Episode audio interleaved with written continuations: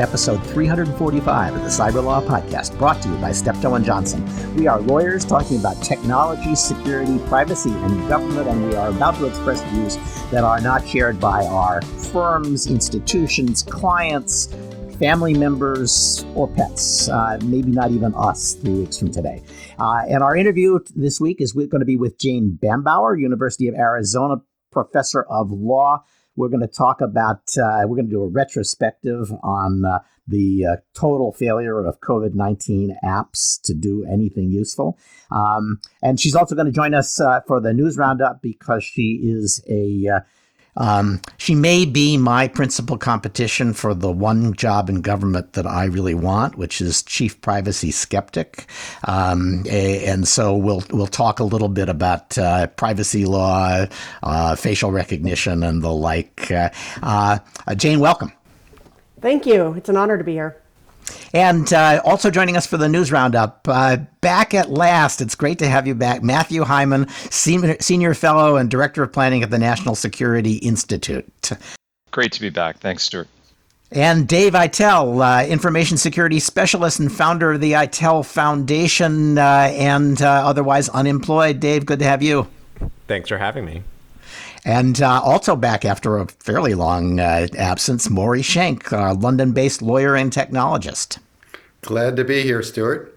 And of course, I'm Stewart Baker, formerly with NSA DHS, the host and chief provocateur for today. Uh, why don't we jump in? I, uh, we're going to be around the edges, but probably not deep into the, uh, the violence at the uh, demonstration in, uh, on January 6th at the Capitol. Uh, but it certainly has changed the debate about facial recognition. Uh, um, uh, it's gone from toxic, anything that it uh, touches has to be uh, bad, to people saying enthusiastically, let's use facial recognition to dox every one of the people who showed up at the Capitol uh, on January 6th. Uh, um, and uh, not just facial recognition, but uh, GPS data. Um, there's a proposal to, to use facial recognition technology. In fact, the, the, the assumption is that law enforcement is already using it. Uh, and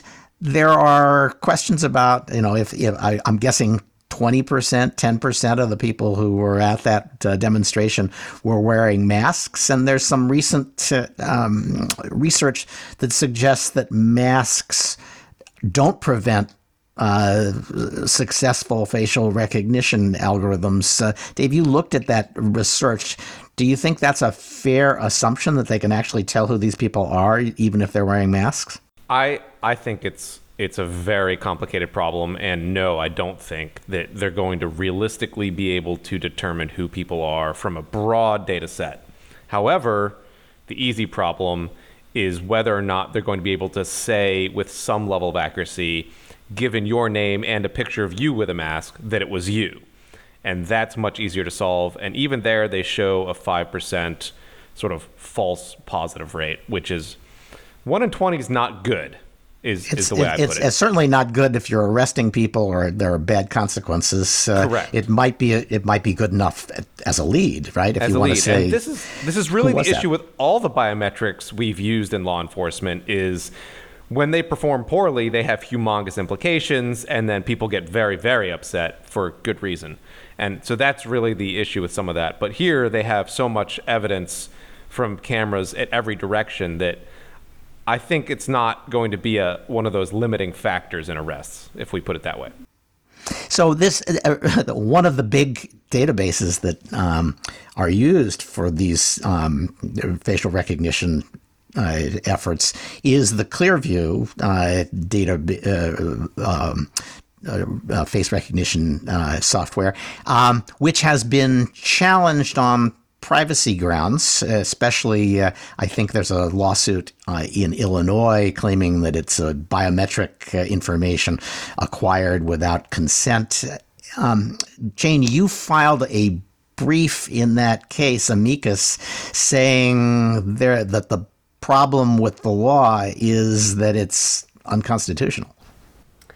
I have, yes. So, so that particular law, the Illinois law, one, one, one thing to make clear is that it applies to everyone, not just law enforcement. So this is, you know, if if the ACLU's reading of the this particular Illinois law is correct, then all fra- facial recognition performed by anyone, even private companies, even individuals, uh, would be illegal. Uh, so I wrote a brief making a First, Amar- First Amendment argument that because the law is designed to interfere with basically knowledge creation, something that we could do with our own eyes and brains, looking at a picture and comparing it to a face and, and asking ourselves if it's the same person, um, that because the target of the law is to disrupt that type of knowledge creation, it implicates the First Amendment and needs to and, and therefore needs to pass scrutiny, which I don't think that this particular law can do because it's so broad. I will. I also, though, have written about the Fourth Amendment sort of implications of these types of technologies because one thing I actually like about facial recognition as used as a police tool is that it's one of the few things we have that is crime driven rather than suspect driven. Uh, what I mean by that, and I'm borrowing Chris Slobogin's terms, by the way, um, is that uh, when we have pictures of people that we know breached the Capitol, then we are starting with the crime and then reaching out to figure out who did it. And there are a lot of ways in which this actually helps reduce rather than exacerbate some of the you know, pathologies that, that we're concerned about, rightly, I think, in, in policing. Yeah, so there, there's a lot of that where the uh, location technology can be used in the same way, where you say, uh, "I know somebody broke into this uh, uh store at two o'clock in the morning. Uh, how many phones were on in the within 20 feet of the store at two in the morning?" Exactly. Yeah. All right. Uh, uh, well, uh, the other thing that, uh, of course, uh, happened after January 6th, and we talked about this last week, was the the great purge of uh, a whole bunch of conservative accounts and certainly Trumpista accounts. and for those of you who listened to the last version where I uh, kind of on the fly said maybe instead of using Section 230 or the antitrust laws, we ought to um, uh, just impose an enormous tax on uh, social media that uh, conducts content uh, moderation uh, if they have more than 30 million users. Well, I turned that into an op ed. Uh, it's in the Washington Post uh, uh, today. So, those of you who want to um, take a look at it, that's the place to look at. I still don't know for sure whether that would work, but it strikes me as avoiding the problem of turning this into a regulatory regime, which inevitably will be used uh, to lobby uh, social media to pick sides, to pick the side of whoever actually controls the government, and then to uh, uh, capture the regulators so that they end up protecting the monopolies they're supposed to be uh, uh, disciplining. So this at least avoids that. Um, Dave, um, this is the last of the topics on this arising from January 6th. Parler, I, I, I, I keep wanting to pronounce it parlay, but I gather that's not the way you pronounce it. So Parler was killed off uh, by the woke employees of Google, Apple, and uh, Amazon Web Services by just saying we're not going to let you compete with Twitter. Uh, Parler went out of off the air uh, and is basically still out of business, but they are rebuilding an infrastructure which looks as though it's kind of um, based on the same infrastructure that a lot of people who are at the edge or beyond the edge of the law use, uh, um, and it's it's got a deep Russian connection, if I understand it. Well, I think I always thought it's pronounced parlor, but maybe uh, yeah, knows? yeah, yeah. No, probably it is. Uh, I, I, I've heard Jonathan Zittrain use uh, uh, Parler, and since I was in the parlay school, Parler is a way is a, is a good halfway house for me. I, I don't feel like there probably is anyone on Parler that speaks French and would use a French pronunciation, but I, I I only browsed it very briefly. Um, I have to admit. So I, I will say that the the thing you were talking about earlier with the taxes on large social media companies are I would say worst nightmare is when Americans are not using American social media companies, but they're using software like TikTok, where their their content is naturally hosted or flowing through random adversarial countries. And in this case, you know, like China and Russia are our top two geopolitical adversaries. And you saw what we tried to do to TikTok or are still trying to do. I don't really know how that's No, we, rolling out. we, we, we, we seem to have completely, uh, you know, just memory hold it. Uh, uh, I'm going to have to write a $50 check to Lawfare uh, because uh, uh, Nick Weaver uh, Yeah. uh, bet me 50 bucks. I thought that was a sure thing, uh, but uh, Nick has, uh, I did, has I did not agree with your risk assessment on that bet. I have to admit, when I listened to that episode, I was like, mm, Yeah, well, you're, you're, you're right. I'm wrong. So it's okay to be wrong, but in this case, we've we've taken, I would say, a vulnerable population and had them now send all of their data through Russian servers. It's not just that uh, Russia is handling the the they, there's a particular sort of domain registrar that they're also using, which is known for providing services to websites that host neo-Nazi and other extremist content. So that's called Epik. But the, the, the downside of all of this is that when they're using DDoS Guard, which is the Russian equivalent of Cloudflare, uh, Russia's going to be able to both control the information and monitor the information. And I don't know that that's better news than having it on U.S. servers.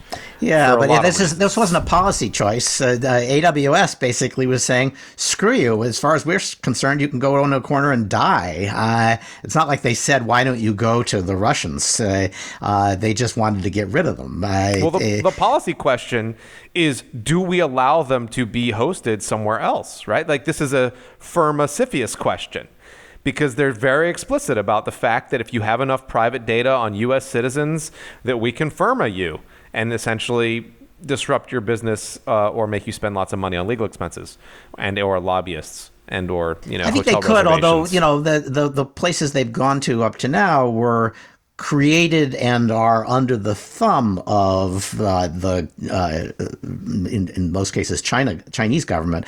This is one where it's more of an opportunity to conduct espionage or maybe to choke a particular bottleneck. Uh, if you took that view, there's an awful lot. I mean, uh, uh, Telegram is not, but there are a lot of uh, uh, software programs and other activities that we allow to operate in the United States, even though the Russian government has visibility into their activities. Uh, Oh, for sure. I mean, I, I think our our general data security policy is schizophrenic at best, and there were sort of, you know, the clean pipe stuff you saw coming out of the State Department, which uh, was roundly derided as just being sort of a weirdly xenophobic uh, catch-all, was had real policy thought behind it that could have been maybe the germ of something more strategic, perhaps. Uh, But we're, we're clearly not there yet. So, and it remains to be seen if the Biden administration is going to take that ball somewhere, shall we Yeah. say. So I, while we're picking up on uh, old threads, let's talk about SolarWinds because there's still news coming out about SolarWinds. Uh, um, if you use that as the broad uh, uh, label for what looks like a big SVR uh, intrusion uh, for espionage purposes. Um, eh, and what I, I think we had a new analysis uh, uh, of the attack from was it CrowdStrike as well as SolarWinds itself. So yes, that is the, and and uh, if you look at what SolarWinds is saying, they also have KPMG, and their lawyers get mentioned first before CrowdStrike or KPMG. They're like DLA Piper, Yeah. CrowdStrike, KPMG in that order. So so it makes you makes you wonder uh, uh, just uh, how massaged the uh, report is. I I think I think there are tiers of legal teams looking at each of these reports that come out from any of these companies, and I mean, I guess uh, one thing I want to call out is that we've. It's interesting what we don't know. We do not know how SolarWinds was penetrated in the first place, as far as the public eye is concerned, and I think as far as all information is concerned, I think Although they, you know, they, they, they, they have everything from Belarusian uh, programmers to uh, um, a, uh CFO and CEO who are really into cost cutting. So the assumption is they, they, they, they screwed up on their security, but we don't know. You're right. It could literally be anything, right? So, so I think that's an interesting thing. But you also had a New York Times article come out a couple weeks ago, and it literally says widely used software company may be entry point for huge U.S. hacking. And it calls out a company called JetBrains. Originally, they called it an obscure software company, despite being one of the most popular software companies for its particular vertical in the world. And it's a Czech company that has like Russian uh, employees in its executive team. And the New York Times article, which is from their top team, it's from Nicole Perlroth, David Sanger, Julian Barnes, is essentially claiming that JetBrains was how they were penetrated. And it was based on, as you are probably aware, anonymous sources about some vague investigation. Yeah, And- inside the, it was a it was a the it, it, the government is the source supposedly of this uh, uh, charge, but it has not really been particularly backed up by anybody's It's not been backed up by anything. They edited the article like five times because they were getting a lot of flack on Twitter, and they have not done a retraction despite the fact that it, it, it it's extremely damaging to JetBrains to have this kind of statement in the New York Times, as you Yes. might imagine. And I would be extremely angry if I was running a software company and something based on some anonymous, probably misrepresented investigation that I had no way to push back on. And as you can imagine, the JetBrains response has been pretty, um, pretty angry on the internet. And so uh, that's something I think we need to like watch very carefully with the reporting on SolarWinds. Is that even from the top teams in the New York Times, the reporting is very bad. So Yeah, that's that was weird. I mean, they had so many reporters on that. You'd think it would have been very carefully done, but you also wonder whether that meant they were all kind of um, uh, sticking in their little piece, and that it didn't get enough review uh, as a whole. I, I don't know. And, you know, this reminds me of the one that they did a while back on the NSA hacking Baltimore.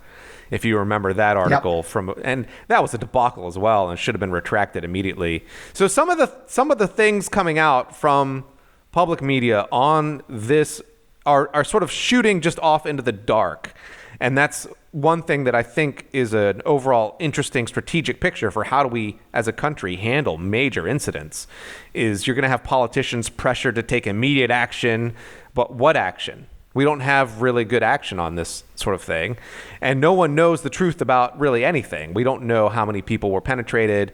Symantec has an article out this morning that says they discovered a new piece of malware that's associated with this called raindrop that was used on four different people which is a very small number of people if you consider the fact that 18,000 people downloaded the initial stager. One of the authors of that, and, and somebody who was common to both of the articles you just criticized, is Nicole Perlroth at the New York Times. Uh, she has a book that's coming out in February. This is how they tell me the world ends, uh, and she's agreed to come on and do an interview with us in episode 349.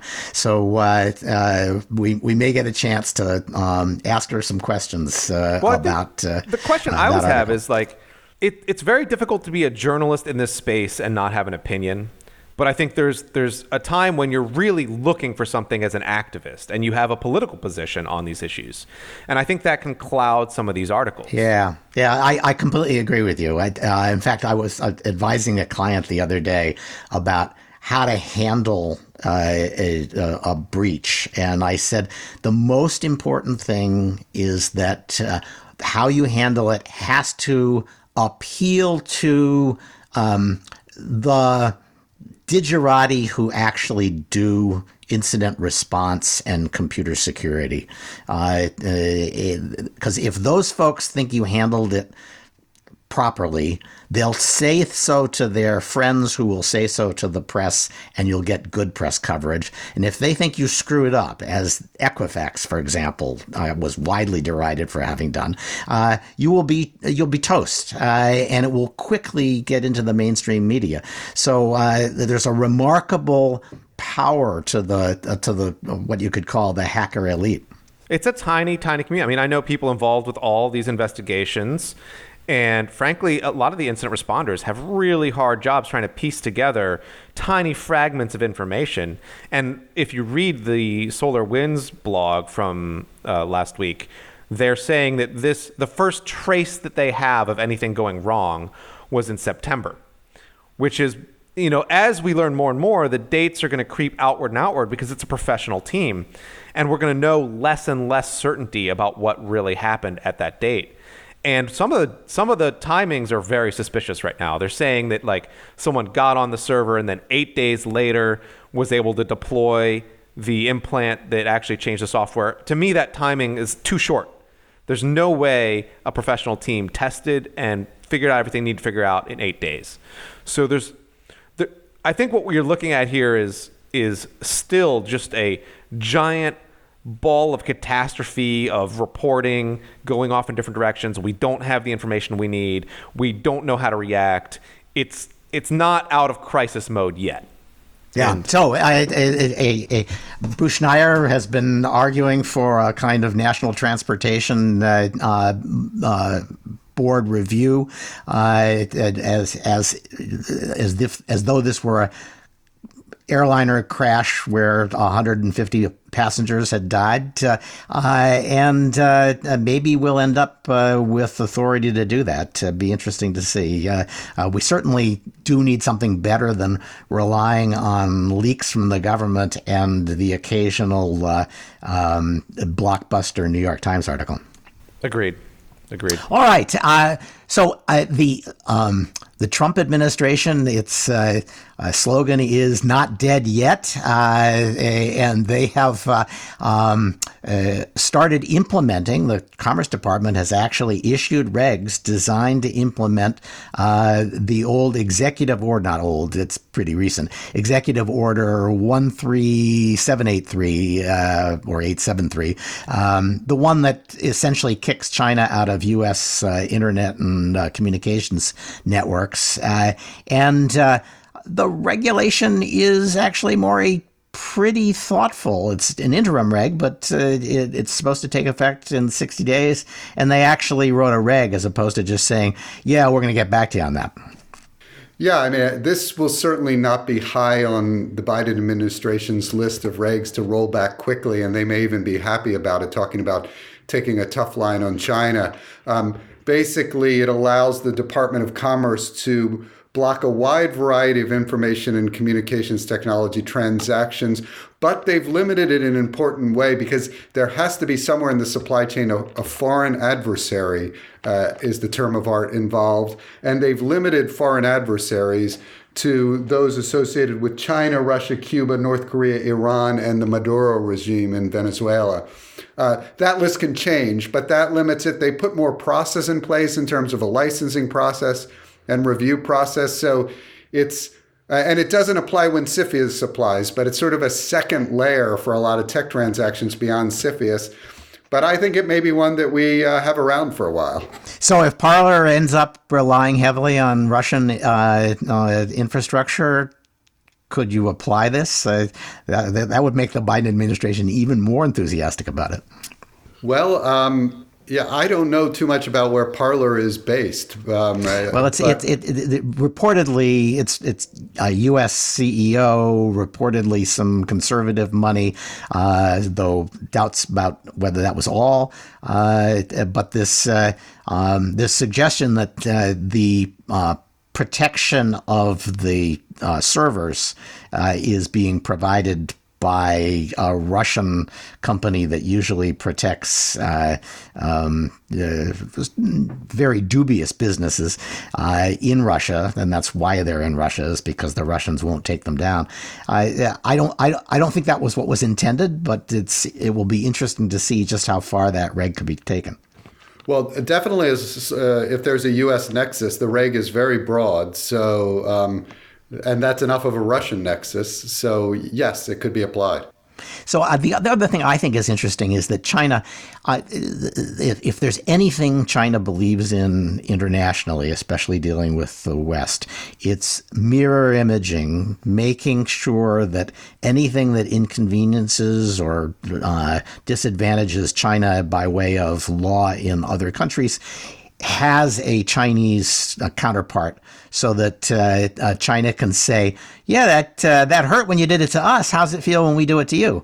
Uh, and China now has, uh, I'm surprised it's taken them this long to get around to it, the beginnings of a blocking statute, something that the Europeans have used against the United States when it imposed sanctions for two generations. what what did China actually do there, Maury? You know, we've been saying for 25 years that a lot of countries were going to do tit for tat against U.S. extraterritorial legislation, and Europeans have done it. Um, it's increasing.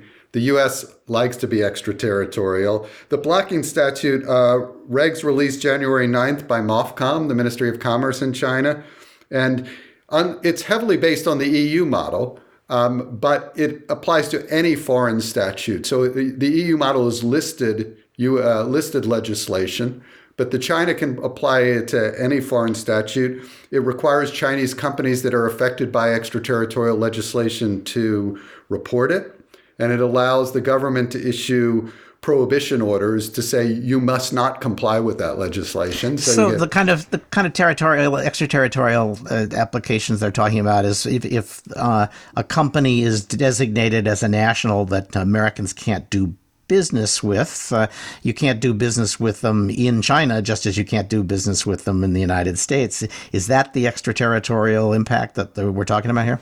Uh, that's one that they've mentioned. The U.S. has some recent um, legislation under the Foreign Direct Product Rule that um, tries to reach deep into foreign supply chains, even where the U.S. nexus is very tenuous. Uh, that has been specifically mentioned. So that's the kind of stuff they're talking about. And the, the, the, the, European blocking statute went so far as to say if you're a European uh, uh, entity who's ordered to, to not do business with somebody, we're just telling you, screw that, do the business anyway. And uh, you might be subject to liability in the United States, but you'll be subject to liability in Europe if you don't continue uh, to do business. Yeah, and the Chinese follows exactly that model. I read some of the Chinese coverage of this, and they're very explicit that they expect it to produce conflicts of laws.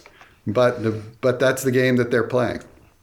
So this is going to be potentially, it, it sounds like, a big problem for the few American companies that are left in China because if they do business uh, if they're if they're told you can do business by the United States, you can do business with anybody except the following four people, and one of those four people shows up and says, "I'd like to do business with you." That's supposed to be your Kentucky Fried Chicken in Beijing, uh, and a designated national walks in and orders a bucket of chicken, and you say, "I can't serve you." At that point, you're subject to considerable sanctions by the Chinese government.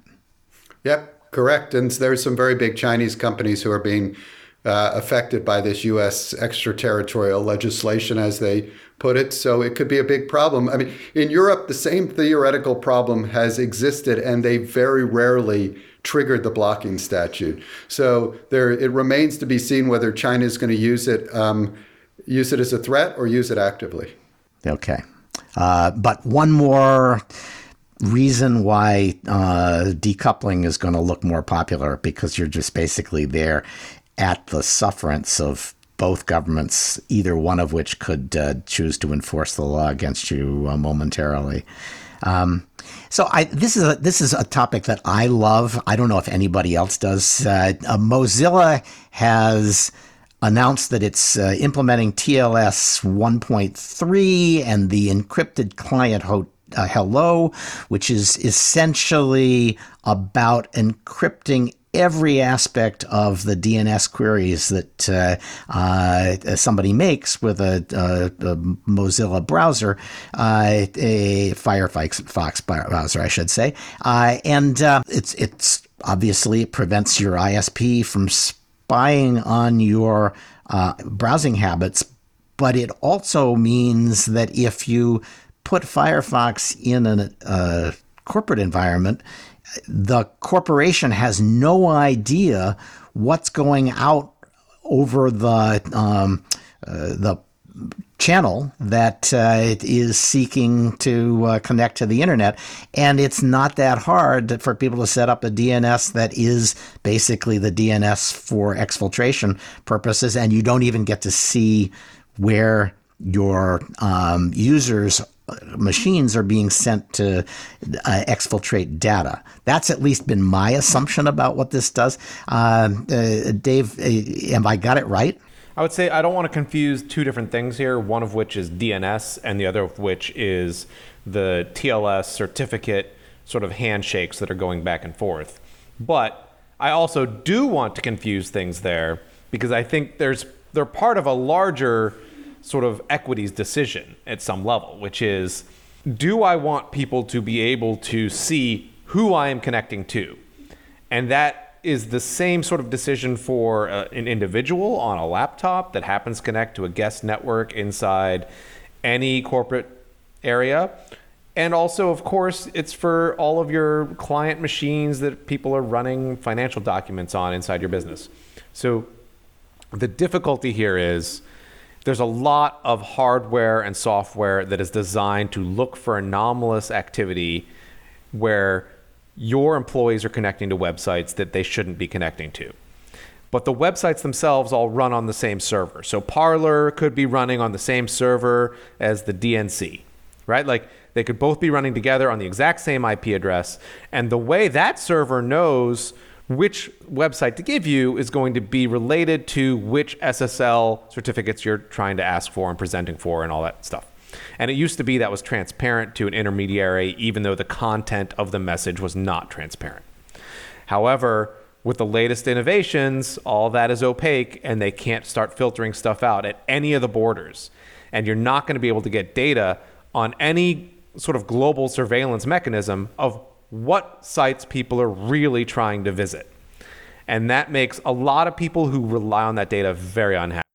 Yeah, because you, you if, if you could find a reasonably popular site and also host your exfiltration C2 machine there, uh, um, then they would not know whether you were going to the popular site or exfiltrating data because they wouldn't be able to see uh, the particular um, uh, uh, site you're trying to go to.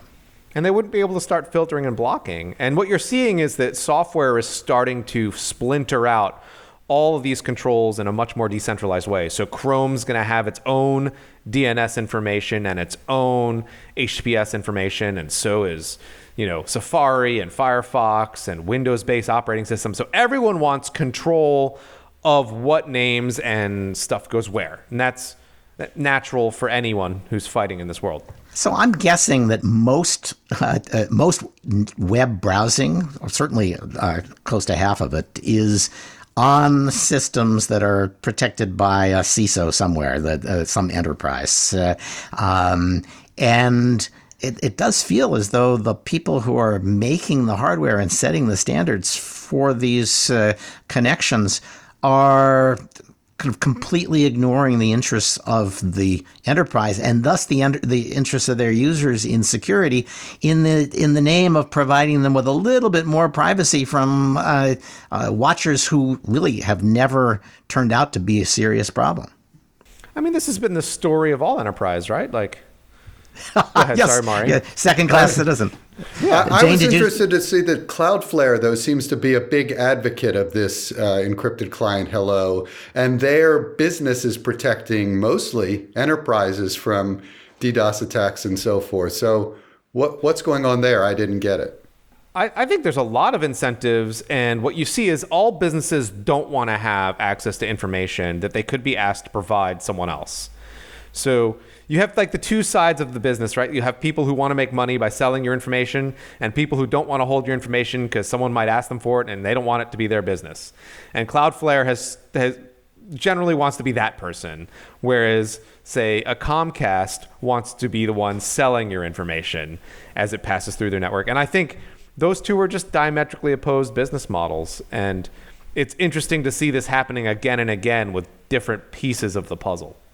Yeah, so uh, monetizing your if you're an ISP, monetizing your users' uh, um, browsing habits has never been an enormous source of revenue for a variety of reasons because uh, uh, Google and Facebook and some of the other ad tech guys have much finer grained access to information about you, uh, and so it, this is just additive. Uh, it, it's it's better than not having the, it, but I'm not sure that it's ever going to make Verizon say a lot of money. Um, it, that's the threat. The threat is that Verizon is actually going to know almost as much about you as Google does, uh, uh which strikes me as uh, uh, only scary if you uh, um, uh, trust Google more than you trust Verizon. And some people do. Uh, but what's really scary is that in, in order to pick this fight with Verizon, uh, the um, the standards bodies and Mozilla and probably uh, Google as well are going to say, oh, and all those guys who are trying to keep Russian hackers from stealing all your email, yeah, screw them Oh, I, I think, yeah, the, the implications of this are going to be seen 10 years from now and not tomorrow. And it's, it's going to get fought over and over again, and it's fun to watch. But I don't think enterprises are going to be on the winning side of this. I mean, a lot of enterprises don't even give you a laptop anymore. They just give you a budget for a laptop, and they yeah. say, the rest of it's your problem. So uh, many of them have just given up on this idea of control anyway. There's no perimeter. We're all working from home. So what what do they think is going to happen here, right? Like that's that may be the broader uh, field that we're all fighting on. If, if that's the case, I mean that's you're you're just toast at that point because the assumption is they would have gotten past the perimeter anyway, and the only way to catch them if they're past the perimeter is to spot anomalous behavior. And if you say, "Yeah, I I'm not going to look for it," there's there's nothing left, is there? I, I mean, there is stuff left, but it's definitely not in like DNS queries or which websites people are visiting anymore, because they're visiting, you know, Twitter and they're visiting other websites that you have honestly no business on, uh, and and surveilling your employees gets a lot more difficult when you don't have a perimeter and you don't even have an office. Yep. Well, speaking of all the, the emails people are stealing, uh, uh, Matthew, I, th- I thought it was interesting that ransomware gangs are now, uh, they, they had obviously uh, encrypting all your data was their original business model. And then when people started backing up and uh, getting their uh, saying, I'm not going to pay the ransom, I'm just going to run from my backup, the gang started saying, "Oh well, we stole all your data while we were in there encrypting it, and we're going to release it on the internet."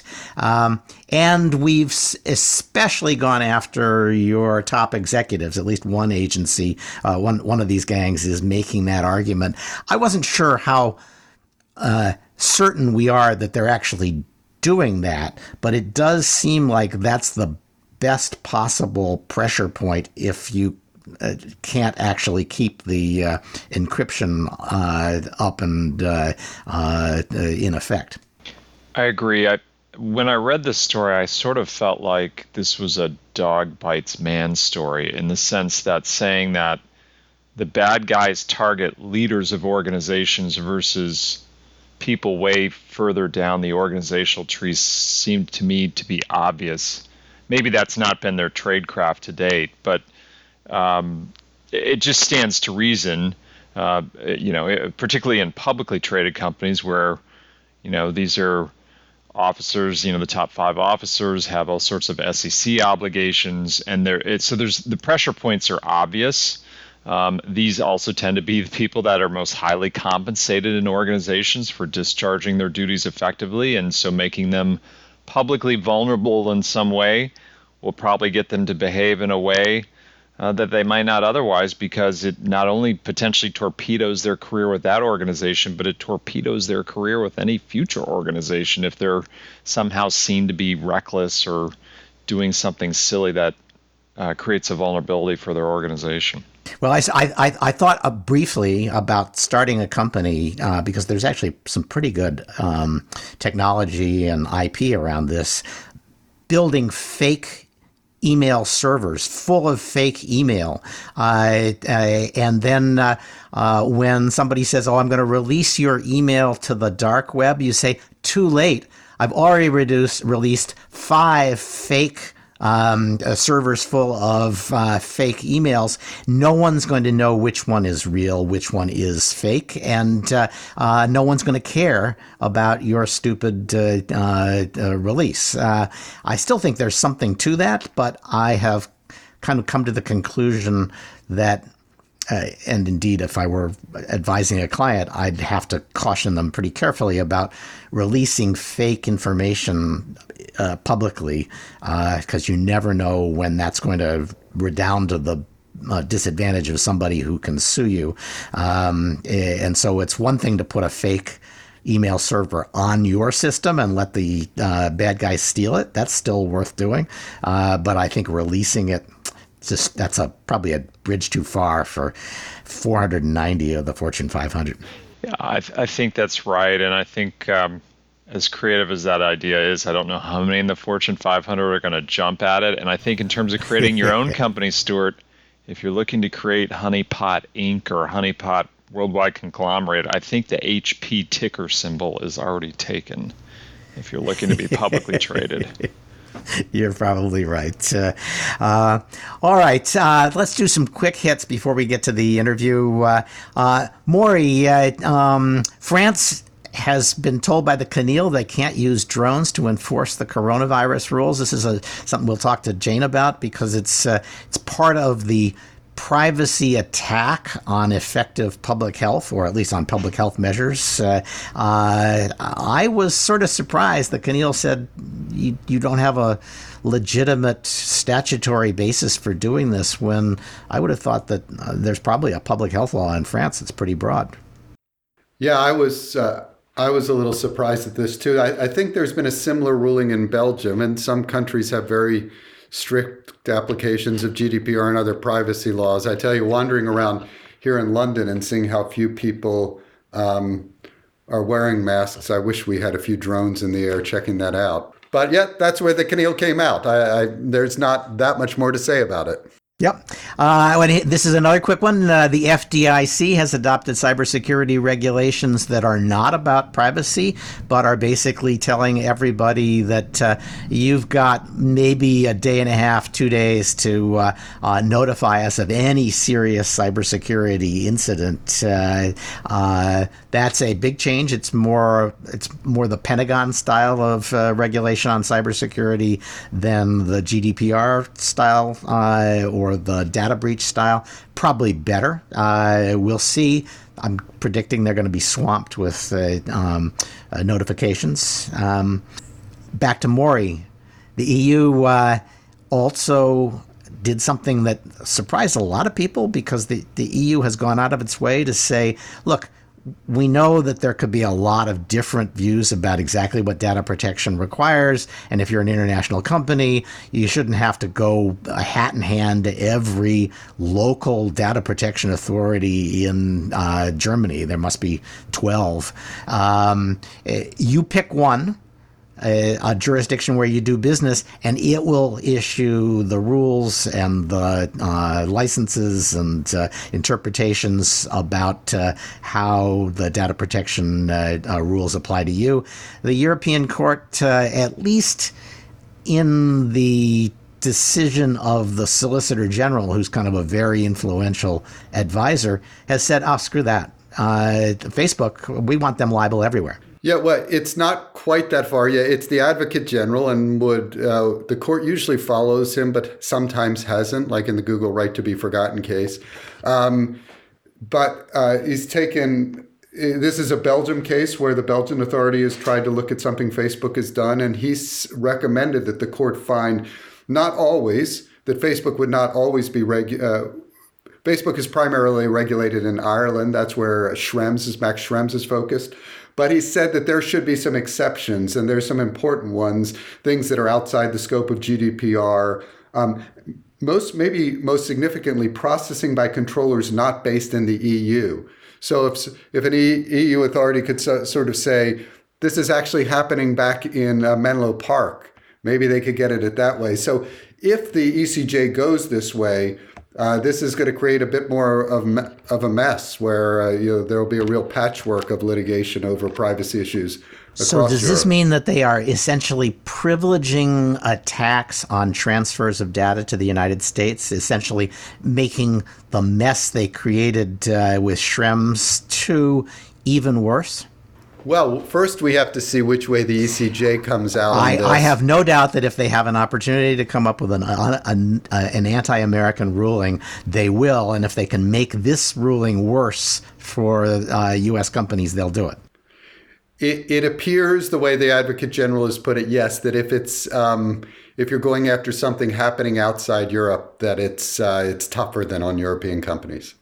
So this means that the U.S., in order to meet the Schrems II standards, is going to have to persuade the Hamburg Data Protection Authority that they do everything that they can to protect privacy consistent with human rights. Uh, this is uh, this this actually makes the whole idea of negotiating a solution that will satisfy the data protection authorities uh, so impossible that the U.S. is going to be forced to uh, turn this into a, a, major confrontation. Is my guess. I'll have to. I haven't dove into the details of it, and the Advocate General still said, "Well, the lead authority is the lead authority." So the lead authority is going to still have a lot of influence, but with respect to matters in Germany, it's possible, you know, or uh, I don't know what state Hamburg is in, but um, the, Hamburg is like a city state unto itself, if I remember right. Okay, so uh, that Hamburg DPA may have that authority for people in Hamburg, and that there's a lot of there's a, several million people there, so that itself could be a problem, obviously, for Facebook. Yeah. All right. Okay, and Matthew, take us out. Uh, the State Department has kind of recreated a bureau on cyber affairs, and uh, and the complaint from people who might be influential with the Biden administration is that the Trump version of this isn't tough enough, big enough, high enough up. Correct. Um, so this is the re- so Rex Rex Tillerson created, uh, destroyed this bureau, eliminated the bureau. And of course, uh, alongside of that, when John Bolton came in as one of the many NSA advisors to President Trump, they they sort of downgraded the role of that cybersecurity leader in the NSC. And so now, at the last gasps of the Trump administration, they reconstituted it.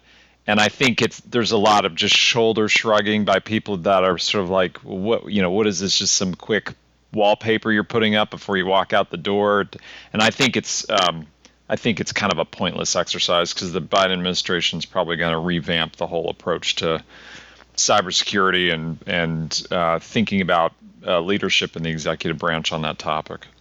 Normally, you say, well, the facts on the ground are hard to uh, overturn, even if you don't like the guy who created them. But in this case, if I remember right, the Foreign Affairs Committee has the ability to essentially veto these organizational changes.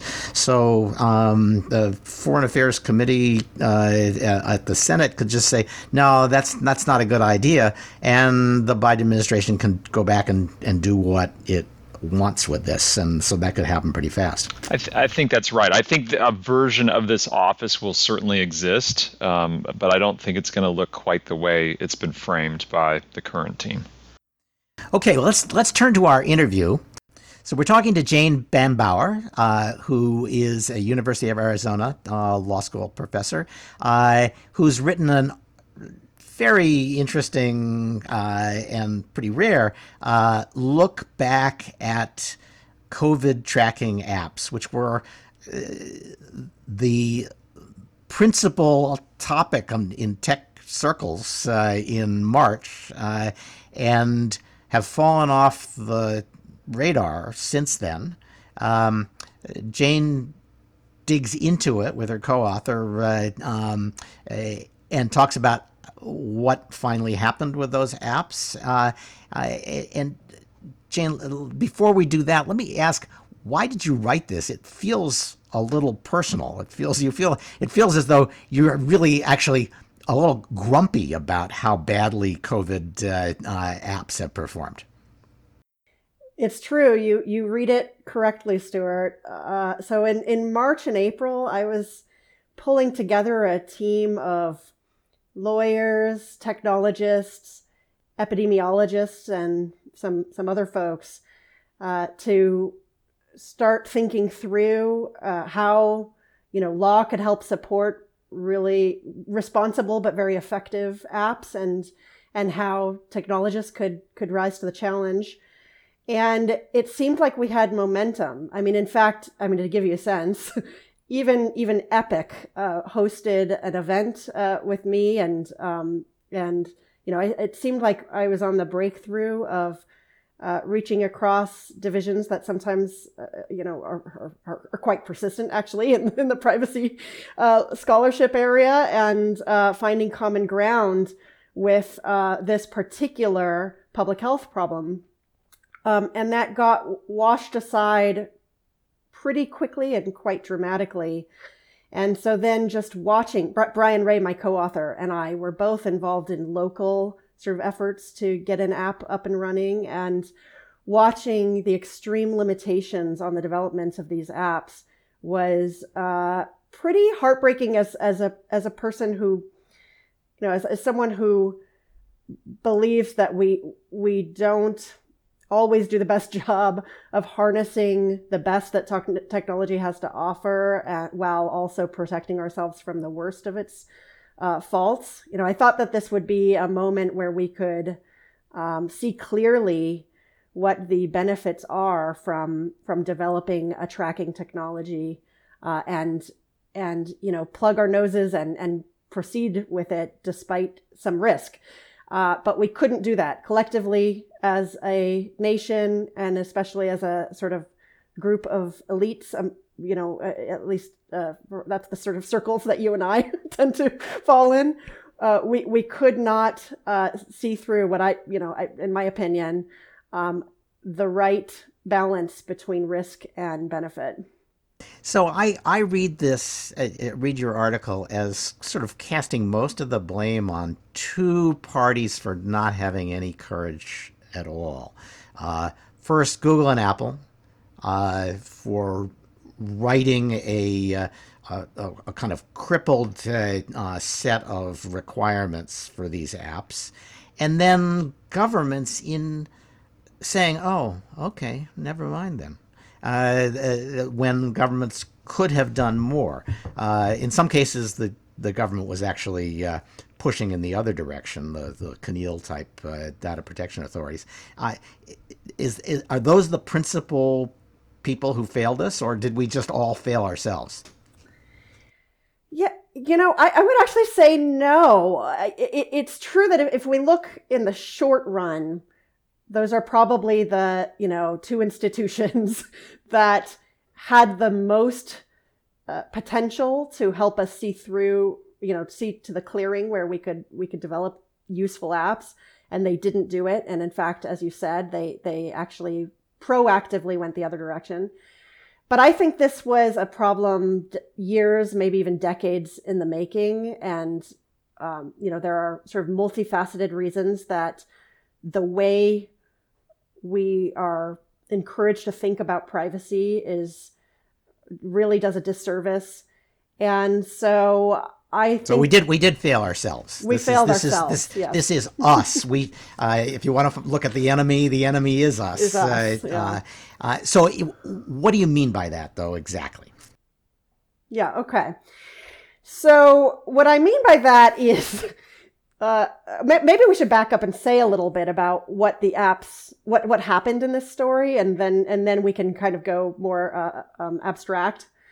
Uh, so so back in March and April, when I was trying to pull together, you know, when I was really excited and felt like I could um, serve society in in some minor but important way, what seemed to me, based on the facts we had at the time, to be the case was that we could, with with especially with the help of large companies and then many smaller startups even, we, we could create COVID risk assessment apps that would greatly supplement what we were able to do at the time with testing and with masks eventually.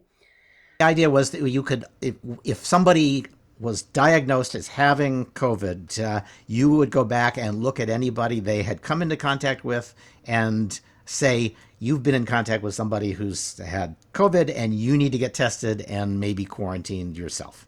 At a minimum, yes. We could do more than that. I mean, so this is one thing. Even South Korea did not take full advantage of the sorts of data that we could have uh, that we could have you know pressed into service. So we could have also.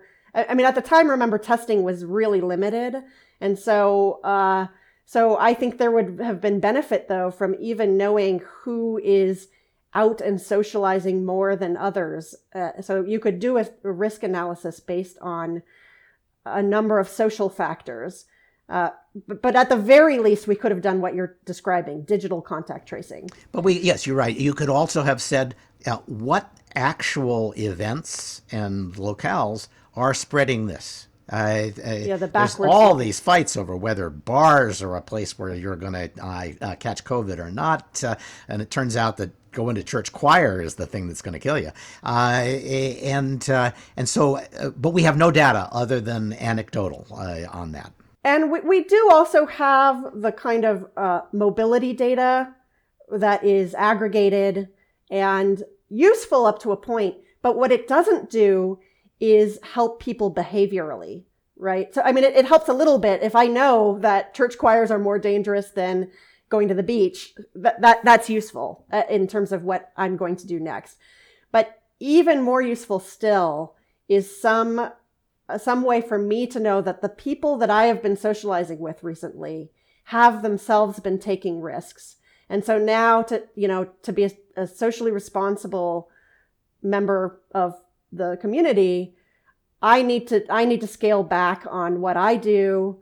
I need to, or you know, I'm just I've used my risk budget. I I, I need to, uh, you know, hire a shopper, uh, you know, order online instead of going to the store myself that sort of thing. I mean, and and and that's just sort of what I, what my group and I kind of brainstormed with. I'm sure there are lots of other applications as well, but we didn't get to that point. But and that so is, a, you say, know, from a pri- from a privacy point of view, you can see that a lot of people would discover that their uh, wives have been uh, socializing excessively with, uh, you know, a lover, uh, and and so there there has to be some worry about uh, handing all this information over to the uh, other members of the public. Yeah, well, I mean, so so I would never advocate for a complete handover of the detailed data. Uh, I I I've always thought that you know the the best way to manage the real privacy risks uh, against the real public health, eco- economic, and social risk, you know, the, the, sort of bind that we were in, um, is is something like a score, right? A score kind of merges all of that optimizes it, learns over time, and provides useful information for real time decision making without telling you that your husband's having an affair. And by the way, I mean, I, I also sometimes come to the defense of data leaks that allow people to know that their husband is having an affair, but we'll put that aside. okay. All right. All right. I'm not going to, not going to uh, argue with you on that. Uh, but uh, the, the reason it, um, it very quickly turned into a race among technologists to see who could skinny down the data uh, most uh, and still arguably provide some contact tracing capability. Uh, and Google and Apple uh, had a chokehold on this because uh, there were only two ways to run, make these apps. So one was they're on all the time, constantly measuring who's around you, and that runs runs out your battery, and everybody hates it. Uh, or uh, uh, turn it on and uh, scan the the uh, uh, the vicinity, and you could only do that by breaking or getting an exception from Google and Apple's basic um, rules for how apps can act, if I remember right. Yeah, that's the, the, the for the Bluetooth feature. You're absolutely right. So this low power Bluetooth that doesn't drain your battery, but allows you to exchange these handshakes with the phones that are near you. Um, that that required Apple and Google to to change uh, to change change their practices, and so they were going to be a choke point for any app that that made use of that very useful technology. Uh, and um, and they did change, but here here's where the practical limits of the app's utility comes in. you know, that they changed it in a way that was, in my view, excessively focused on decentralization and opt-in. So, so consent, you know, affirmative consent of a sort of European style, uh, and and then also only holding the data on individuals' phones. Um, with, with the, the, the one centralized part of the um, of the Bluetooth uh, of the Bluetooth system is the um, is the the sort of upload of these of the um, uh, of your sort of unique time dependent signature that then can be uh, if you've tested positive that can then be downloaded once a day by everyone else's phone in order to see if the signature matches what your phone has been you know the logs your phone has been kept keeping so um, so can I say a little bit about why I think Yeah. those two things are bad? okay, so Yes, please. first of all, I I actually think the bigger issue is the opt-in, the, the, the consent thing. So I'm going to start. I'm going to start there, based on the uh, the the sort of sensibilities that have been years and decades in the making that are reinforced with European privacy law and now to a growing degree U.S. law as well. There is a very um, you know sort of consumer centric approach to privacy that Apple and Google felt that they had to adopt, which required an app of this sort that people are already a little freaked out about to to to make sure that everyone who uses it has done taken some affirmative step to you know to basically choo- chooses to, to implement the app and that they cannot it actually goes further than that they can't be pressured into doing so so that even suggests that a um, you know an, an employer or a regulatory mandate requiring people to download the app would go against the rules that Apple and Google has set because that that um, cheapens the consent. It's it's um, it, it's not real you know fully autonomous consent in that case. So with an opt-in, and, and there are multiple times that people have, have to opt in. You have to opt in to download the app on your phone. Uh, you have to hope enough other people have done that so that you get anything useful out of it. And then if you do test positive, at that point you have another opt-in step. You have to also decide to report th- through the app. Um, and so, And and and at that point, at, at, at the first stage, there's something in it for you. You know, Right. You, you might learn that you've been exposed. At the point where you're disclosing that you've been infected, there's nothing in it for you at all. And so, when you're asked, "Do you really want to do this?" Uh, there's a pretty strong uh, incentive to say, "Yeah, maybe not." Yeah, and there's there exactly is the problem with a you know consumer centered approach to privacy in general. By the way, I think one reason I got a little bit of traction for a while at Epic on this was because there was a scandal at Epic where a very prominent figure of Epic uh, tested positive for COVID and did not tell employ did not tell you know um, colleagues and the colleagues learned only after the pub, you know, the slow public health system alerted them.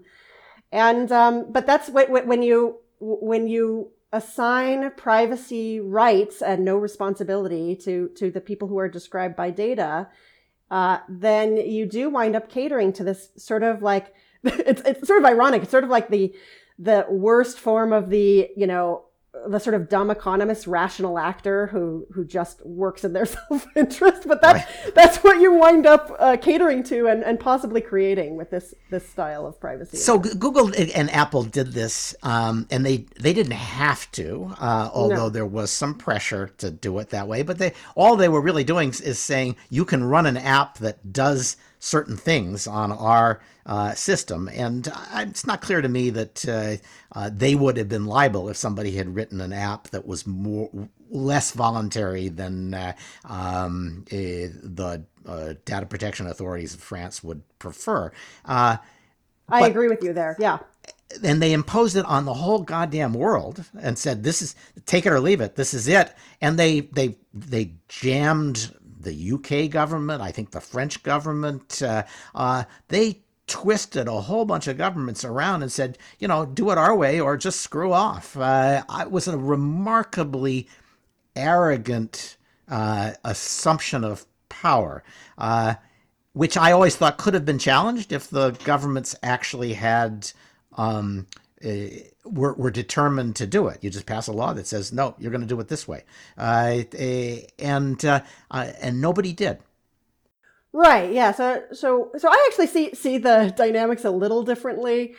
Uh, I, I think this is a little bit more like the blocking statutes you were talking about earlier in the program, where Apple and Google have been have have had uh, the you know European style of consumer privacy shoved down their throat for so long that uh, it doesn't surprise me that and and by the way and and the you know public opinion goes even further than the regulators have right? So you're going to give me the abused child statement that, all the all the regulators had to do was lift an eyebrow and they said oh don't hurt me again don't hurt me again. Well uh no no i don't i don't think that they felt powerless. I think that they felt like finally they have some power to show the um to to uh, to show what you know what what the the the wishes of the privacy regulators actually looks like in practice. Um, and its full articulation looks like this. You know, sure, because is, it cost them nothing because they, they they weren't making any money off of this, right. so they could be purer than the driven snow yeah. on this topic because right. uh, there wasn't any ad tech uh, payoff. Yeah, right. I, I do agree with that very cynical take. Yes, we're, we're, we're coming back to why the, why the, did governments every single government in the United States, every state government had probably had, certainly half of them had authority just to tell Google, we're taking over your platform and we're telling you you will run this app. And if you don't, we will seize all your property and start fining you. Uh, nobody even tried that. Uh, and you've dug up some examples of um, legal problems for the uh, health departments that suggest that nobody did that because there was zero political support for a tough COVID tracking app. Correct. Yeah. Yeah. So there was no courage because there was no will among among the population. Well, actually, so uh, I'm not sure about the the will question. I I I, I think what I would say is the um, the the lawmakers um, perceived that there was no will. The, the, the reason I make that fine grained distinction is that at least in April there was some evidence that um, that people, and especially by the way, uh, those who were more likely to work in jobs that required them to, um, you know, essential services, basically. Uh, pe- people were actually open to to the idea of using uh, a, an app um, and so I actually think that if governors had governors, public health authorities, the president had more courage and used their uh, public health crisis authority to to force this, um, it, it, it may have turned out okay. But an even an even better way to go about this was the way that that at least I, I saw masks being adopted. So what, what happened with masks? It, it's true that eventually most states had a had a mandate, or at least you know at the local level had had some ma- mask mandates. But but before that happened, at least in Arizona, uh, it was really like Costco and Trader Joe's and Walmart and Target that, that led the charge because they wouldn't let people into their stores without a mask, and and that you know and so the irony. I know everyone thinks that masks are politicized, but Oh my goodness, I would be so relieved if COVID apps could be could have the same level and the same type of politicization that masks do because many people wear masks and almost nobody uses these apps. Uh, so, so I, me, yeah. yeah, I, I, I, this, this, you know, I, I think this is a sign. I, uh, I'm going to um, create a cyber law podcast uh, uh, bumper sticker that says "Privacy kills." because it does. Uh, it, you know, there are, there are many ways in which privacy law prevents us from uh, uh, doing the right thing in terms of protecting people's lives. Um, a, and this would have been one of the examples, except I, I'm kind of as we've seen it play out. You know, the South Koreans that did all that uh, uh, contact tracing, they've had outbreaks since then. Uh, and contact tracing for something that spreads asymptomatically and pre-symptomatically is almost impossible to stop with uh, uh, with contact tracing. So I just wonder whether contact tracing contact tracing ever really would have made much difference in terms of where the uh, uh, the coronavirus uh, pandemic went. I mostly disagree, but I'll end with a, you know, with, uh, I'll, I'll finish up my thoughts with, with a way in which I do just do agree. I, I think that this kind of app is precisely useful for asymptomatic uh, uh, contagions. So in, in fact, you know, if we compare this, this version of SARS to the original, the first SARS, uh, what made the SARS, that, that SARS was much more deadly, but it was shorter in duration uh, because uh, it only spread symptomatically.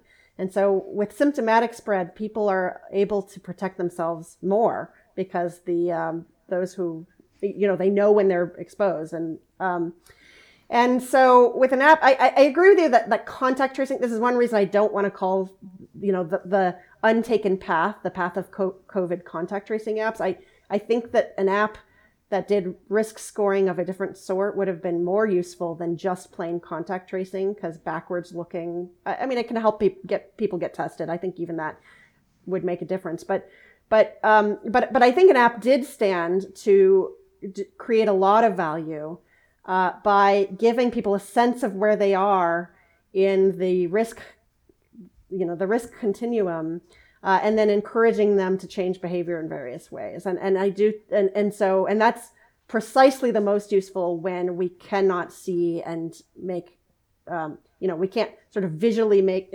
visually or experientially distinguish between the uh, infected and the non-infected. That sounds like How, a black. It sounds like a Black Mirror episode. You say, I, "I'd love to go out with you, but I'm at a four nine now, and I can't." That would be great. I know it does sound like a Black Mirror episode, and and that means that it's therefore sinister. But you know, but this is this is part of what frustrates me about the sort of you know the, the data ethics that we're living with right now is that it seems sinister but might be great. Uh, but however, I do think you might be right right now, even though I disagreed with I would I disagree that you know I, I think they could have been very useful in in May, June through the summer. Right now, uh, the more we understand about um, the mutations that, that that seem to be taking place, uh, it looks like we have a virus that might be more like smallpox, where it's extremely contagious. And there, you know, if that's the kind of infection we are fighting, then I agree that there is limited value to, to something like like this style of app. So it, it, depends very much on the facts. I will close with uh, I, I spent some time studying smallpox when I was at DHS uh, for obvious reasons. And uh, um, I'll tell you two chilling stories about how uh, smallpox spread. One was about a guy who uh, um, was in a completely different part of the was this on the second floor of a hospital, and uh, uh, the there was a sealed wing downstairs that had a smallpox patient in it, uh, and he had opened his window one day, uh, just a crack, uh, and he got smallpox because the smallpox virus went out the window of the sealed wing crawled essentially wafted up the side of the building and into uh, his room, uh, and he got uh, uh, smallpox. Somebody else opened the door down the hall from the smallpox patient uh, uh, just to look in to see if his wife was ready to leave. She was a nurse. Closed the door he got smallpox because it just wafted down the hall. So, uh, yes, it, it's it's really scary what smallpox can do. Thank God it's more or less dead uh, uh, until it's reinvented by uh, uh biotech uh, uh, lunatics.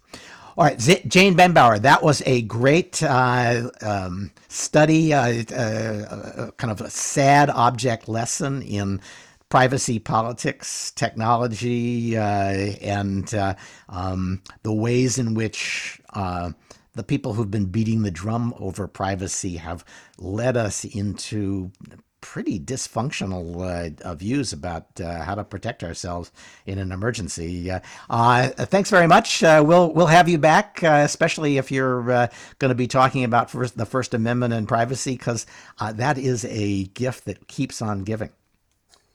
Thank you, Stewart. All right. Okay. Uh, uh, thanks to Dave Aitel, Matthew Heiman, Maury Shenk, and Jane Bambauer for joining us. Uh, uh, thanks also to Weissman Sound Design for our music. This has been episode 345 of the Cyber Law Podcast, brought to you by Steptoe and Johnson. I really urge you to leave us a review. We uh, uh, we live and die by the reviews we get, uh, and I want to thank uh, Sydney M.W. for the latest review, uh, which is not entertainingly abusive, but is nonetheless uh, something I want to read. He heads it. I can't wait for the next episode. The Cyberlaw Podcast is witty, always informative, and cutting edge. So thanks to Sydney M.W. If you leave us uh, a review that uh, that we can read on the air, we will read it on the air. Uh, join us next week as we once again provide insights into the latest events in technology, security, privacy, and government.